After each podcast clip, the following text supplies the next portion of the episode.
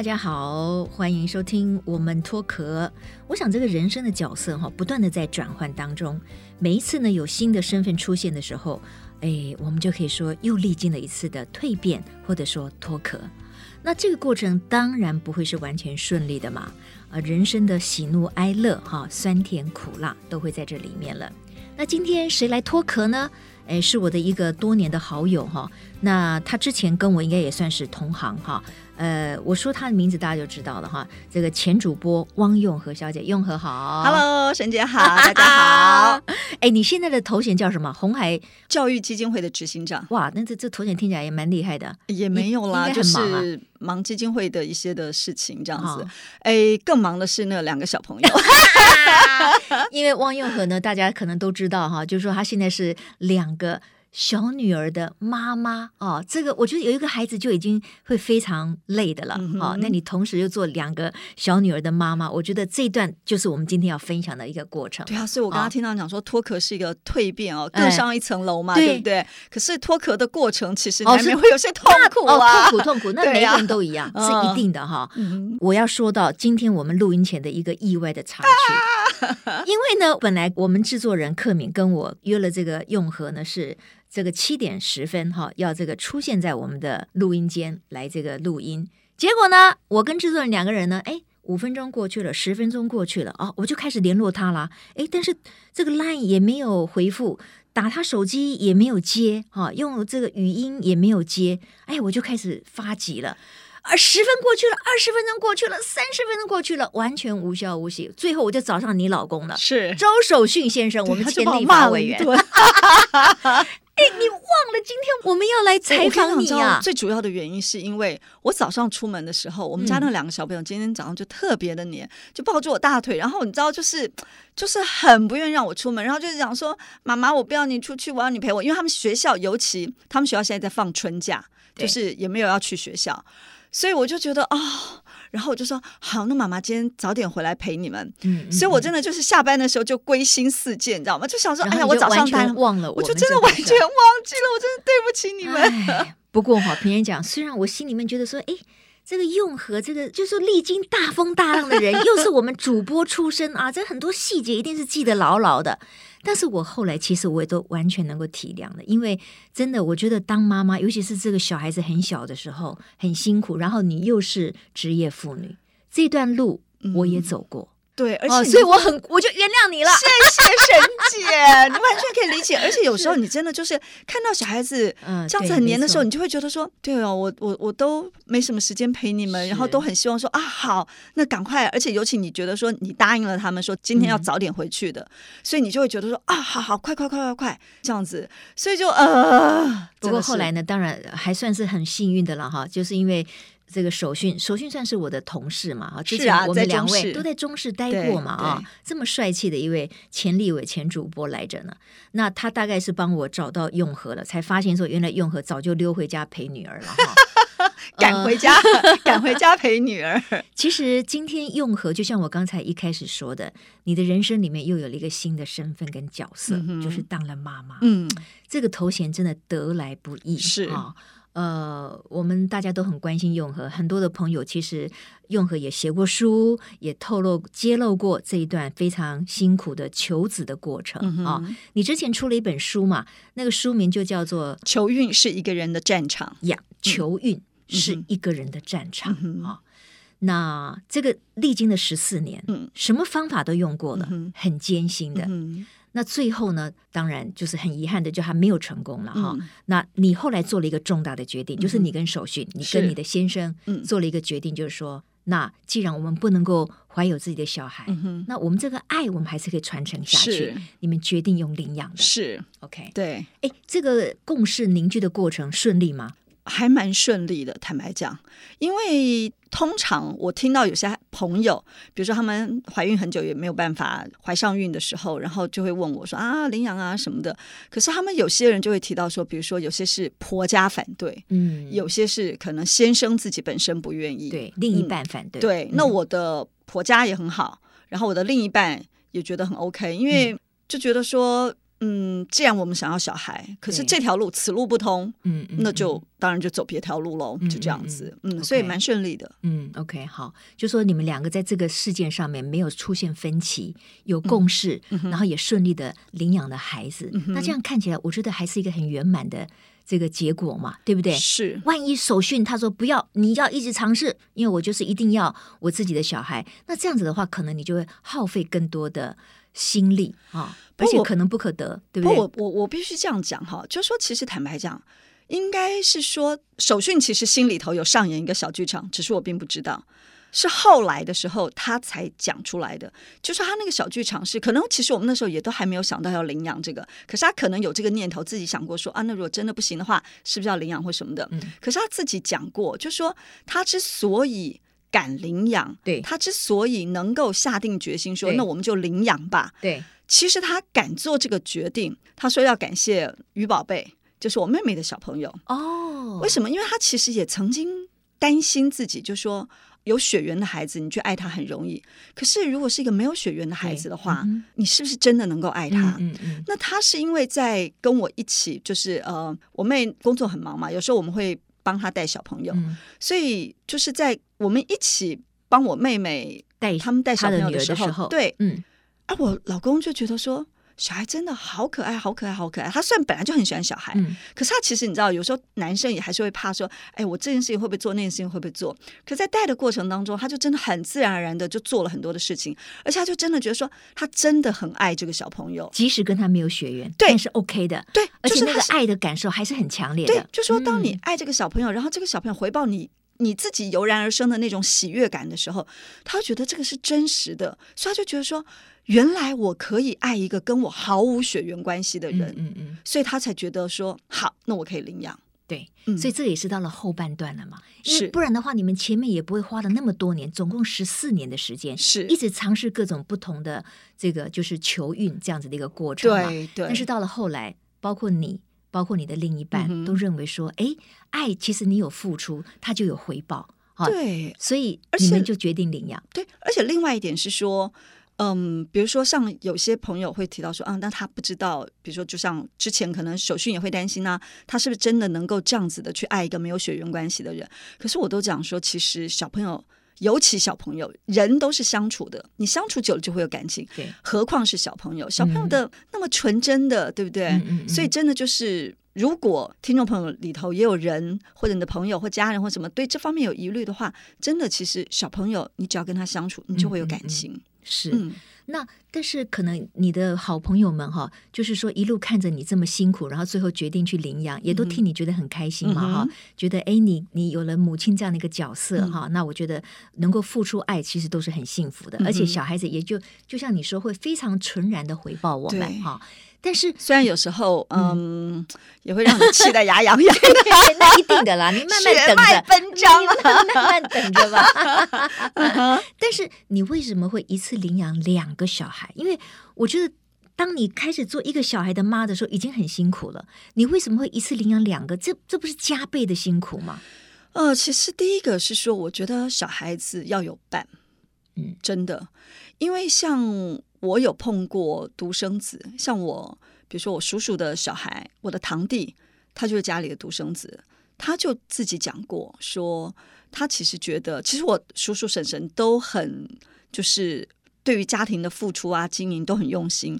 可是即使是如此，他还是会觉得说，有时候看到朋友是啊，回家跟哥哥姐姐、兄弟姐妹这样子打打闹闹，哪怕是打打闹闹，他就觉得说，除非是他跟朋友、跟同学一块儿在一起，他才有一个。同辈，否则家里头就是他跟爸爸妈妈这样子，所以他就会觉得说，独生子女比较寂寞一点，在这个成长的过程里头，okay, 好，嗯，这是第一点，就是说我们会觉得小孩子有伴，有伴，对，而且另外一点，坦白讲，我觉得我也是长大了之后，我越来越觉得兄弟姐妹的重要性，嗯嗯嗯嗯嗯，像我有一个哥哥，两个妹妹，那我就觉得凡事其实真的就是。有个商量的对象，对对，对，我觉得那个兄弟姐妹，嗯，而且你说朋友再怎么好，我说句实在话，那个真的就是好朋友，嗯，非常非常要好的朋友。是，是。那我们对好朋友，我们会可能用一个形容词是什么？情同姐妹，情同兄弟。嗯、意思是说，他的情分跟你像兄弟、像姐妹一样那么的好，那就代表兄弟姐妹他其实是一个非常非常非常高的标准。嗯、所以我自己是觉得说，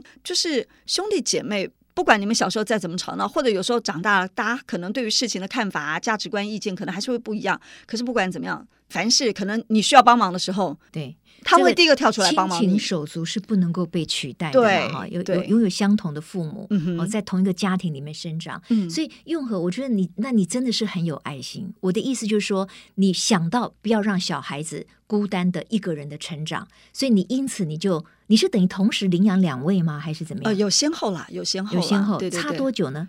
呃，因为坦白讲，领养的程序都是很繁复一个程序，所以有时候就是可能这边比较快，那边比较慢，uh huh. 所以其实就是你你问我实际上差多久，大概差。差快一年了，啊哈、uh，huh. 对，那你你两位一起这个，就是说照顾他们的时候，你会感到哇，实在是累到爆吗？就是有的时候会不会觉得说实在是力不从心？会，我跟你讲，沈姐，你知道吗？像我现在，因为真的工作，坦白讲也是很忙嘛，很忙。我觉得你这工作一定不轻松的。对对对，然后一到五基本上我的。就都是在忙工作，那你说晚上回家上难得啊，就是你真的可以赶快下班回家陪他们的时间，其实坦白讲也不是那么多。对，所以基本上一到五忙工作，礼拜六、礼拜天呢，两天的休息里头，我大概还要花一天的时间去买菜。嗯，嗯嗯。为什么？因为你要买一整个礼拜的菜，你就只有那个礼拜六、礼拜天可以买菜嘛，对不对？对对对。那而且你买菜的时候，像我的习惯啊，可能。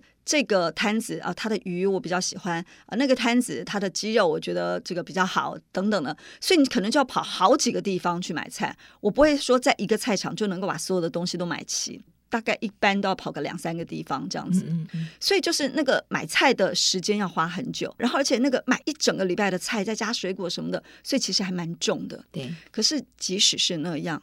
你在菜场的时候都觉得那是小小的一个放风的时间，你知道吗？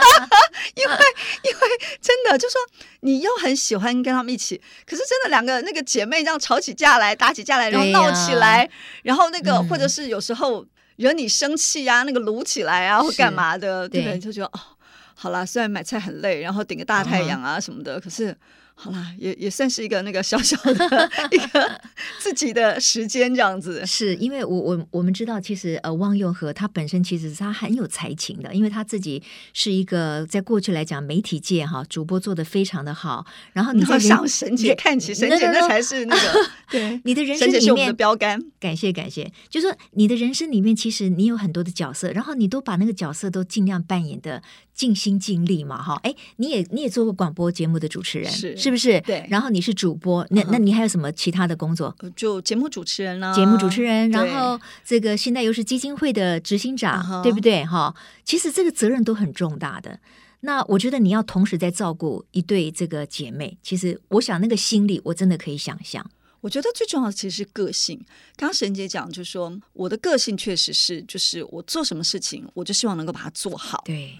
所以你就会把自己搞得很累，很累呀、啊，对呀、啊，就像人家看我，常常就说：“哎呀，你太认真了。”我感觉好像被嫌弃，就说：“哎呀，我想认真有错吗？” 可是你看，别人就会觉得说我们太认真，可是你就是不自觉的、啊，因为你的个性就会觉得说你就是想把它做好、啊。没错，没错，嗯哼。嗯，那用和也是一样，用和也是做什么事情就要像什么，嗯、所以你你也是很全力的投入，可是因此当然也就辛苦了嘛。嗯。那所以用和你怎么样形容你现在？就是你终于成为一个母亲，然后你同时照顾一对，哎，他们分别是几岁？现在一个马上要满四岁，四个快满五岁。哇，四岁跟五岁，对，哇，也是非常黏人，而且也是事事都需要有人照料的时候，所以还是很辛苦啊。对，我跟你讲，最主要是就他们现在的这个时候，其实有时候你可以跟他们聊天了，嗯嗯嗯，比如说你跟他们讲话，他们会回答嘛，而且是有逻辑的回答。可是有时候你真的也是会被。就说想说啊，我们以前那个年纪会讲出这样的话来吗？嗯嗯，比如说，可能这个小朋友做错了一件事情，你跟他讲说，啊，那你要跟我说 sorry。嗯，可他觉得他没有错，对，所以他会跟你讲说，我不要说我没有错。哦，对，这么快这么小就有这么自主的观念了，对，哇塞，所以那也那也是很聪明哎，哎，呃，我们往好处想就是聪明，可是你就会想到说。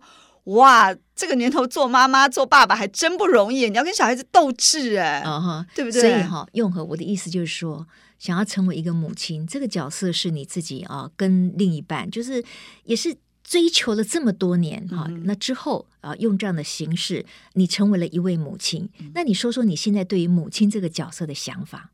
母亲这个角色的想法，我觉得其实就是付出哎。嗯。当然，你说有享受啦，可是真的就是，嗯，我我其实这样讲好了，我觉得我是做了一个母亲之后，对两个字特别有感，就叫做欣慰。以前我们讲啊，欣慰、欣喜、安慰什么的，就是你不会特别有感，可是真的是在陪伴小孩子成长的过程当中，你就会觉得啊，他的这个动作，嗯、他的这句话，嗯哼。他的这个成长的哇，一个进步，嗯，你会觉得叫做欣慰，对我就对这两个字特别特别有感，嗯嗯，就你看到了，感觉很欣喜，很安慰、嗯、那种感觉。我觉得做妈妈当然就是你在不断的付出，可是很多时候孩子回报给你，只要有欣慰这两个字，你就觉得一切都值得。啊。嗯那但是我们毕竟是人了哈、嗯，就是说，毕竟一天也只有二十四小时嘛。是，你又要当一个这么能干的职业妇女，对不对？然后你看看，你一下了班，你就要赶快冲回家去陪伴两个小朋友，忙到把我们的这个 访问也给忘了。而且我跟你讲，天晓得你还忘了什么其他的事情。而且沈姐，你知道吗？在这样讲的过程当中，就让我想到、嗯，我觉得我还有做妈妈之后。的一个很明显的感受就是，我觉得我的睡眠都没有睡饱过。哎呀，我看你就觉得你没睡饱啊！真的，尤其我们现在的小朋友，呃，他们都早上六点多就起来。那我基本上因为我上班的缘故，所以我差不多也都是六点要起床，我七点要出门。所以他们有时候六点起床，当然好处是说啊，我早上趁我出门的时候，我还可以跟他们有点互动。因为有的时候，万一我临时有什么事情要加班啊，或者是有些饭局或什么的，哦、对，你看还对回去的时候对，对，回去的时候可能他们就已经睡了，那就比较没有机会跟他们玩嘛。所以早上他们早起，哎，我觉得也有好处，就是我可以跟他们再互动一下。可是缺点就是礼拜六、礼拜天他们也这么早起，你又觉得说天哪，天哪，我需要睡眠，对，你们可以让我睡久一点吗？对，所以你就觉得说啊，我真的每天感觉都没有睡饱过。对呀、啊，其实用和你想哈，其实别人就是朋友看你也觉得哇，用和现在好辛苦哦，所以你 你心里面会常常会觉得说，哎呀天哪，我我我为什么让自己这么累？会有这样子的感叹出现吗？嗯，坦白讲。我觉得我想的比较多的是说啊，比如说小朋友，我怎么样教可以把他们教的更好？这个你你是一个很尽责的妈妈，我觉得，但是这一点。我觉得应该这样讲哦，是这个教的更好。其实从另外一个角度来讲，就让我自己可以不要那么辛苦啊，嗯，对不对？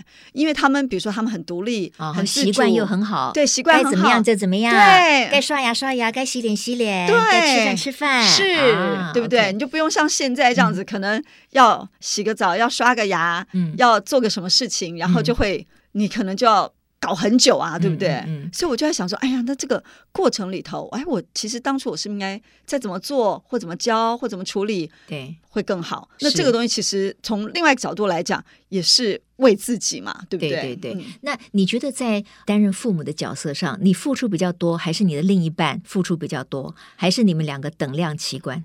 以前是我付出比较多，嗯，可是现在是他付出比较多。现在都是他送小朋友上学。哦，是哦，对，因为我现在我七点就要出门啊，嗯，不可能小朋友那时候跟着我出门，啊。那你们会因为小朋友的事情，大人你跟守训吵架会吗？会有意见不同的时候，会教养教养上会有不同的意见，比如说。小朋友嘛，他们现在大了，尤其到了学校以后，可能难免。虽然说，可能现在很多的父母都会知道说，比如说零食对小朋友来说不好，糖对小朋友不好。可是我觉得我们那一代的，哎，大家都会觉得说吃糖吃零食是一个鼓励什么的，嗯，就是难免还是有一些小朋友他可能会吃，所以他们会接触到，他们接触到以后，那零食一定是好吃的嘛，对不对？因为它加了很多的化学添加物等等的，嗯，所以他们可能有时候就会要求。那跟我在一起的时候，基本上我就这个原则就把持的比较严一点。嗯嗯。可是守训就比较没办法，小朋友跟他要求什么，他基本上就会说就会给，就会给。哎，对，爸爸都喜欢讨好女儿，哎，这一定的。哎，没错，是不是？这个你要看清楚啊。对，是是是。然后小朋友还说：“哎呀，这么可爱的两个小美女，嗯嗯嗯，我能够不答应他们吗？你看看，所以就他们基本上，如果在我这边碰到什么钉子，他们就知道去找爸爸，对，这样子。”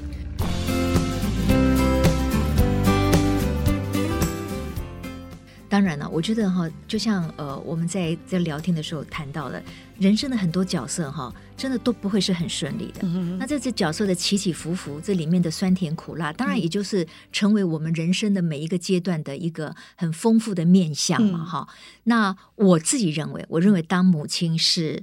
我的所有人生的角色里面最辛苦的，为什么呢？因为你当了母亲以后，这是一辈子的，嗯，而且你对于孩子的专注，你对他们的关心，甚至担忧，也可能是一辈子的，对不对？所以这个是一个不容易的任务，嗯。所以我今天看到用和，就是说，哎，你也这么认真的，好去担任。两个小女儿的这个妈妈，好，然后又希望把他们教得更好。其实我真的是心有所感，我觉得是很感动的，哈。谢谢。但是这是不容易哦，嗯、真的，你心理上有很多准备。嗯。比如我也知道，就是说你的两个小朋友，因为其实他们，因为每个小孩都会有他们自己的毛病。对。你好像有一个女儿是比较深度近视还是什么？对，深度近视。啊哈。嗯。那他们先天的。嗯。对，你在一个访问里面，你有提到说两个小朋友什么，包括要。幼儿费啦，到幼稚园去啦，或者有的时候去看医生啦，嗯、带他们做一些简单的这个整肌什么之类的，嗯、一个月要花九万块啊！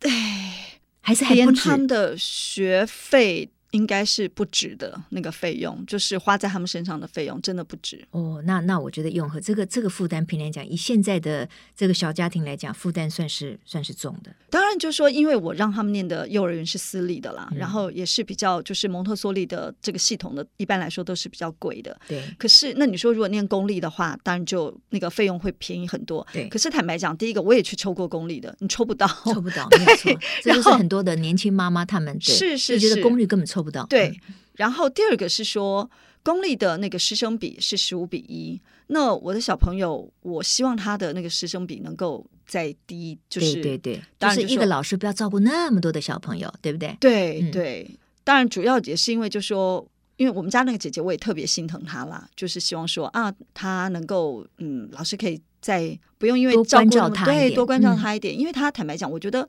当你的视力没有那么好的时候，其实你做一些事情，你确实会比较没有那么容易。嗯嗯，对，嗯、会需要多一点耐心去教导他这样子。对，又和那你介意我这样问吗？就是说，通常我们如果领养一个小朋友，我们会希望他就是很健康啊，嗯、活泼可爱啊、嗯、等等的哈。一定的、啊。对，那他的这个身体的状况是后来才知道的，还是你们领养的时候就已经晓得的？呃，没有，我们后来才知道的。所以人家说：“哎呀，你们好伟大啊！”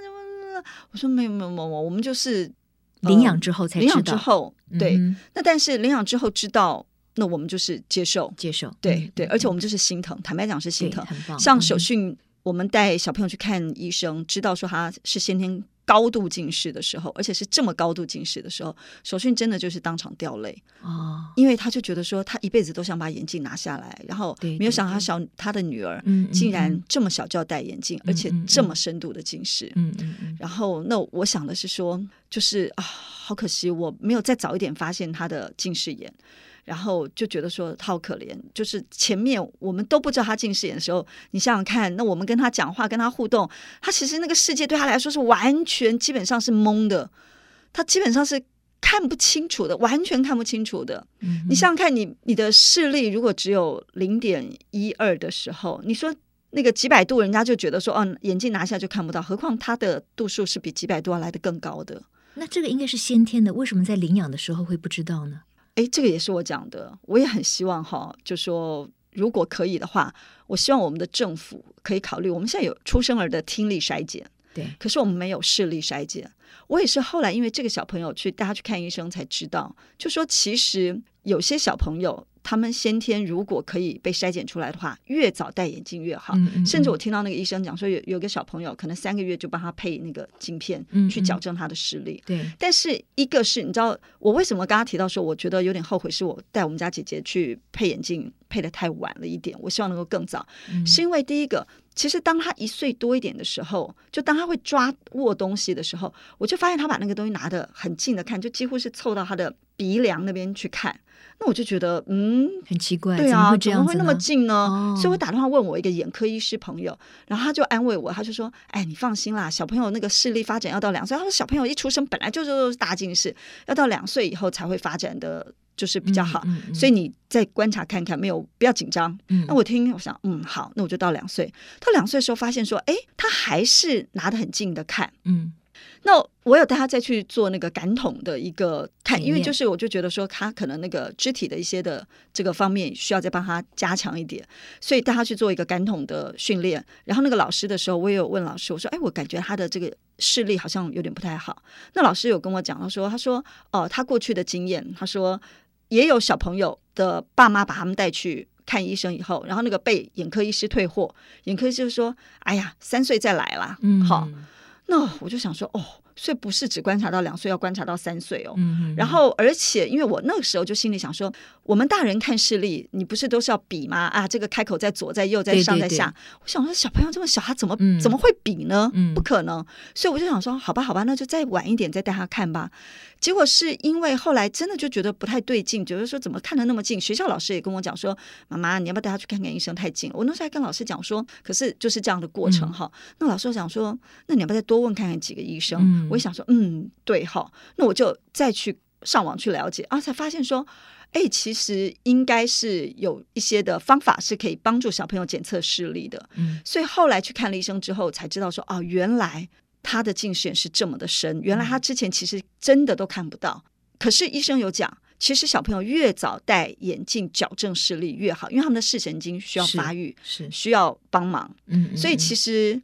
呃，我就跟那个医生聊，然后那个医生才讲说，对啊，其实真的很多的新生儿其实有经验的。我说你你怎么看得出来他的眼睛有问题？嗯、他说他们有经验的医师，其实真的，一看就可以大概知道，嗯、然后再稍微辅助一些仪器的检测就可以知道。是所以我就觉得说，哎，我们有听力检测，为什么没有视力检测？如果有的话，我觉得这个其实对可以更早发现，对，对小孩子可以及早治疗是好的。是，而且你知道吗？嗯、我后来才知道。你接触了这方面的资讯之后，哎，跟人家聊天，然后有些人就会讲说，他们有些小孩子甚至到可能五岁的时候才发现他的视力有问题。哇，就是因为你那就已经错失了最早的时机了嘛。对，你就是这种东西，你就是越早去协助他，嗯、当然是越好嘛。嗯嗯，大女儿，你你都怎么称呼她呢？她叫什么名字？我们都叫她姐姐跟妹妹姐姐啊，姐姐跟妹妹。对，不过我觉得姐姐是也是很很幸福，很有福气，因为她成为你你家的女儿。你看看。呃，你你会如此细心的照顾他，而且当你发现他的视力其实是有这样子的一个问题之后，你跟守训的想法是心疼啊，然后面对、接受，而且带给他最好的治疗。所以我觉得他在这点上面，他能够成为你们家的一份子，他也是非常幸福、很有福气的。嗯，我们我们也是跟他讲说，谢谢上帝让他来做我们的女儿。是，嗯嗯哼。呃，我知道现代人啊，我们做职业妇女非常的不容易啊，尤其是我们在传统的角色跟。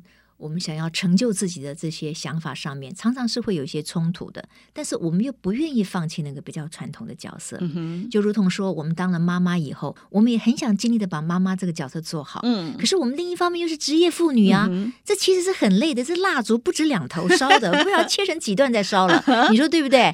所以又和我觉得你走过了这么一个辛苦的求子的历程，啊那。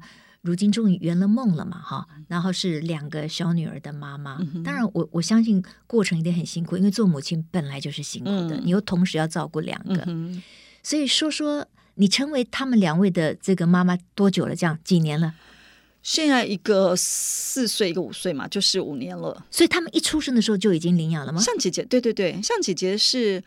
四个多月的时候就来了，OK，对，那小妹妹是大概两个多月的时候，哇，都是很小的时候，嗯，OK，你你会跟她解释什么吗？因为我在一个报道里面有看到说，你好像已经试着跟他们说什么，说我会跟他们讲，比如说像姐姐，有的时候她会喜欢玩一个游戏，她喜欢就是把我的衣服给掀开，然后就是好像。当做我的小 baby 到我的肚子里，他就说我要做小 baby，然后就是往我的衣服里头钻。我的感觉是，就是他在小 baby 的那个时候的感觉还没有被满足，所以我会让他玩这个游戏，嗯、然后我会说：“哎呀，好可爱的小 baby 哦，哦。”然后就是跟他互动，然后我会跟他讲说：“嗯，比如说我有时候我就说啊，那我要把你生出来了，然后他有时候就说不要不要，我还不要生出来，这样子就还想在你怀里头再这样子多玩一玩，嗯、那我就会跟他讲，我说你知道吗？虽然你不是从妈妈的肚子里头生出来的，可是妈妈一样爱你，嗯，就会让他知道说生跟养，也许你不是我生的，但没有关系，我一样会爱你，而且我就是你的妈妈，只是不同的妈妈。这样子，因为我会这样问，是因为我看到这个报道的时候，我是有一点就是惊讶，就是说，你觉得在这么早的时候，你就想要去分享这样的一个想法，最主要的是什么呢？为什么？其实主要是我们在领养的这个准备的作业里头。出养机构是要帮我们上课的，哦、然后坦白讲，之前出养机构在上课的时候，我有表达一个疑问，嗯、因为我觉得应该是要在双方的关系非常的稳固的时候，小孩子对你很有信任感的时候，就说他已经完全信任你，跟他的关系非常的坚固的时候，他不会觉得说哦。原来你不是我妈妈，所以难怪之前我跟你要求要买这个，你就不买给我。嗯，嗯，原来就是因为你不是我妈妈，就他不会有那种被扭曲的误解的时候。嗯，那我觉得那时候再让他知道，我觉得是比较好的。嗯，可是创养机构的上课是让我们知道说，他说其实你应该从小就让小朋友知道。嗯嗯，虽然我还是觉得双方的稳固关系是很重要的。是，嗯，可是我觉得从小让他试着知道这样子，就说有点打底，我觉得好像。也没什么不好，嗯，因为不会说，可能有些人真的到了那个突然的时候，对他来说好像是他不能接受，反而对，就是一个完全的一个霹雳那种转变的感觉。对，对，对，对，对，我觉得嗯，嗯，好，那所以慢慢的，我觉得有点打底，我觉得也不错。嗯嗯嗯嗯。那呃，两个女儿个性应该不一样吧？不一样，对，很不一样。但相同的是，拗起来都很拗。对。那作为母亲，刚才因为讲到了辛苦面，那你觉得甜蜜面呢？因为就是说想要做母亲哈，然后终于有了做母亲的身份，然后有两个小朋友在旁边，当然我就是会很辛苦的。可是你觉得心里面那个呃哪一个部分被满足了吗？你觉得比较甜蜜的是什么？我觉得甜蜜的感觉就是看到他们。相亲相爱的时候，或者是说他们啊，比如说啊，你感冒了，他们来问妈妈你感冒了，嗯，哦，这种的时候就是会关心你的时候，真的是如沐之情。对对，对、嗯，然后或者是比如说像我们家那个姐姐，然后看到我爸爸的时候，嗯、然后就会主动去牵爷爷的手，然后扶爷爷到沙发上去坐，什么，就是你看到这些的，你就会觉得说啊。就是我刚才讲那种很欣慰的感觉，嗯，我觉得那种真的就是一个非常甜蜜的感觉。是，嗯，所以用和这么辛苦的走了这一段路，然后现在又要这么费心的哈，呃，去照顾这两个小朋友，你觉得这一切到现在来讲，你的心情是什么？一切是值得的。嗯，值得。可是我觉得我应该要做更好的。哦，就是、你可能太苛求自己了，用和。我觉得你已经做的很棒了。没有没有没有真的真的真的，我就是会觉得说，因为我不断的在看一些书，我就会觉得说，嗯、像我前两天都还跟我一个朋友讲说，啊，如果现在我再有一个那么小的小 baby 的话，哎，那我觉得我可能。就是会做得更好吗？对对对，会做得更好，就更有经验嘛。对，哎，有的时候我有这种想法，嗯、我想说，哦，如果说现在再回到我两个小孩，他们更小的时候，我一定可以把他们教得更好，是不是？对不对？对呀、啊。哎，妈妈总是不会放过自己的啦，我们也好可怜哦。我们都还希望，嗯，一定要可以再更好。对呀，yeah, 我我觉得人世间最重要的功课之一就是爱这件事情。嗯，我们学习爱别人，然后我们也非常渴求被爱。嗯哼，我觉得不管怎么讲哈，就说呃，用和这一路上的呃求孕的过程，成为母亲的过程，看在别人眼里是很辛苦的。可是我认为这可能也是你人生里面一个非常重要、非常有意义的。一一个旅程，你就是要来学习这段旅程。对，而且我觉得那一段过程，你要努力过了以后，嗯，你才会心甘情愿嘛。对，对不对？是你如果没有努力的话，然后那个时候你就做的话，我觉得你可能老是会想说：“哎呀，如果那个时候是我自己生的话，就怎样怎样怎样，嗯，对不对？”对，你可能就会有一些的那种。比较不甘心的情绪出来，所以我觉得那段过程，就说第一个，我觉得你这样子之后，你就是会觉得说，嗯，好，你就觉得这个路就是你应该要走的，对，对不对？对，你也必须要走的，嗯，因为你没有别的路可以走了。对，然后呢，你以前你该努力的，你都努力过了，我觉得你你也对得起自己了，对，对不对？我觉得沈姐讲的就很重要，嗯，就是你对自己没有遗憾，没有遗憾，对不对？对对，你不会觉得说。嗯早知道我怎么样，如果我怎么样，嗯嗯嗯，就是没有遗憾，因为你已经尽了你的力了，是就是这样子。是，是，是。然后第二个是说，我觉得在那个过程里头，我也学会感恩，因为你会发现说，哎，你真的很值得感恩的，嗯，因为这么多认识跟不认识的朋友都这么的愿意帮助你，对，你真的会觉得说我何德何能，嗯，我可以承受这么多人对我的一个关爱，所以你就会觉得说真的很感谢，嗯嗯嗯。呃，今天呢，能够再跟呃我多年的这个好友哈王永和，我们的前主播，现在也是红海教育基金会的执行长，能够在这样子聊这么一段哈，我真的觉得女生女性，我们女性真的是不简单的，嗯、我们真的要给自己鼓鼓掌了哈耶！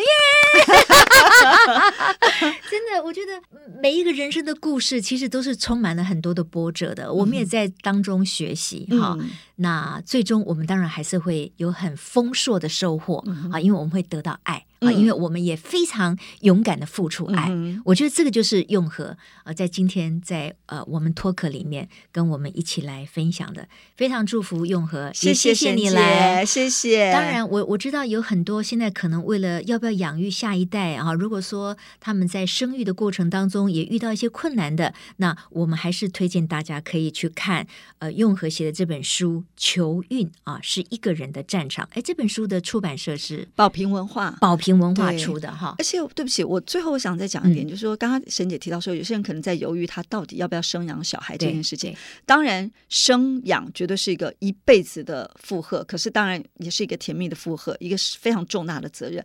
可是我现在听到有些父母真的会讲说啊。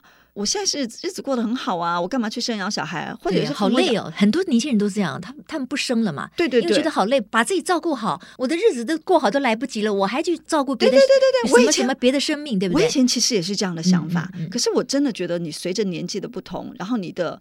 看到的很多的这个事情的不同，你的想法会改变，嗯、所以我都劝说，第一个，那女孩子你就趁年轻的时候先去把卵子冻起来，嗯、这样子你将来要用的时候，你才有年轻的，给自己多一个选择了，对，好延长时间考虑了也没有关系啊。对对，那第二个就是说，你不要拿你现在的生活状态去想你以后的生活状态，比如说你现在你会觉得说我日子过得很充实啊，对不对？这个滋味可好的呢，今天跟这个朋友出去吃饭，明天跟那个朋友出去看电影，自由的呢，对。然后我工作也很忙，赚钱一个人花呢。对，可是你要想想，那是因为你现在的生活重心是在这个部分。嗯、可是将来你的这些朋友，他们都有自己的家庭了，嗯、都有其他生活了，嗯、然后就你总是会有一天，你的生活重心可能没有办法再放在工作上头的时候，嗯、就是你的生活状态会不一样的。嗯、我觉得你要可能要考虑的更全面一点。对对对，没有错，这个是用和的这个自己的心路历程，肺腑之言，肺腑之言啊，